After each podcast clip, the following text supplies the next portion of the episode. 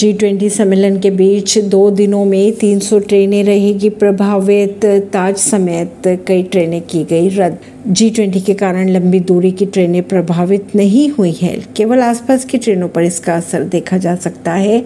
इससे कुछ ट्रेनों को शॉर्ट टर्मिनल किया गया है, कुछ को कैंसिल किया गया है। जबकि कुछ को डाइवर्ट किया गया। राजधानी दिल्ली की अगर बात की जाए तो जी ट्वेंटी शिखर सम्मेलन के लिए तैयार है पूरी तरह से। विदेशों से आने वाले राष्ट्रीय अध्यक्षों का भारत पहुँचने का सिलसिला भी जारी है। आठ से दस सितंबर की अगर बात की जाए तो इस सम्मेलन के दौरान दिल्ली आने जाने वाले रेल यात्रियों को असुविधा हो सकती है। इस दौरान करीब तीन सौ से ज़्यादा ट्रेनें प्रभावित होने की आशंका जताई जा रही है। रेलवे ने चालीस ट्रेनों को पहले ही रद्द कर दिया था। इसमें ताज एक्सप्रेस एक्सप्रेस जैसी लोकप्रिय ट्रेन भी शामिल है।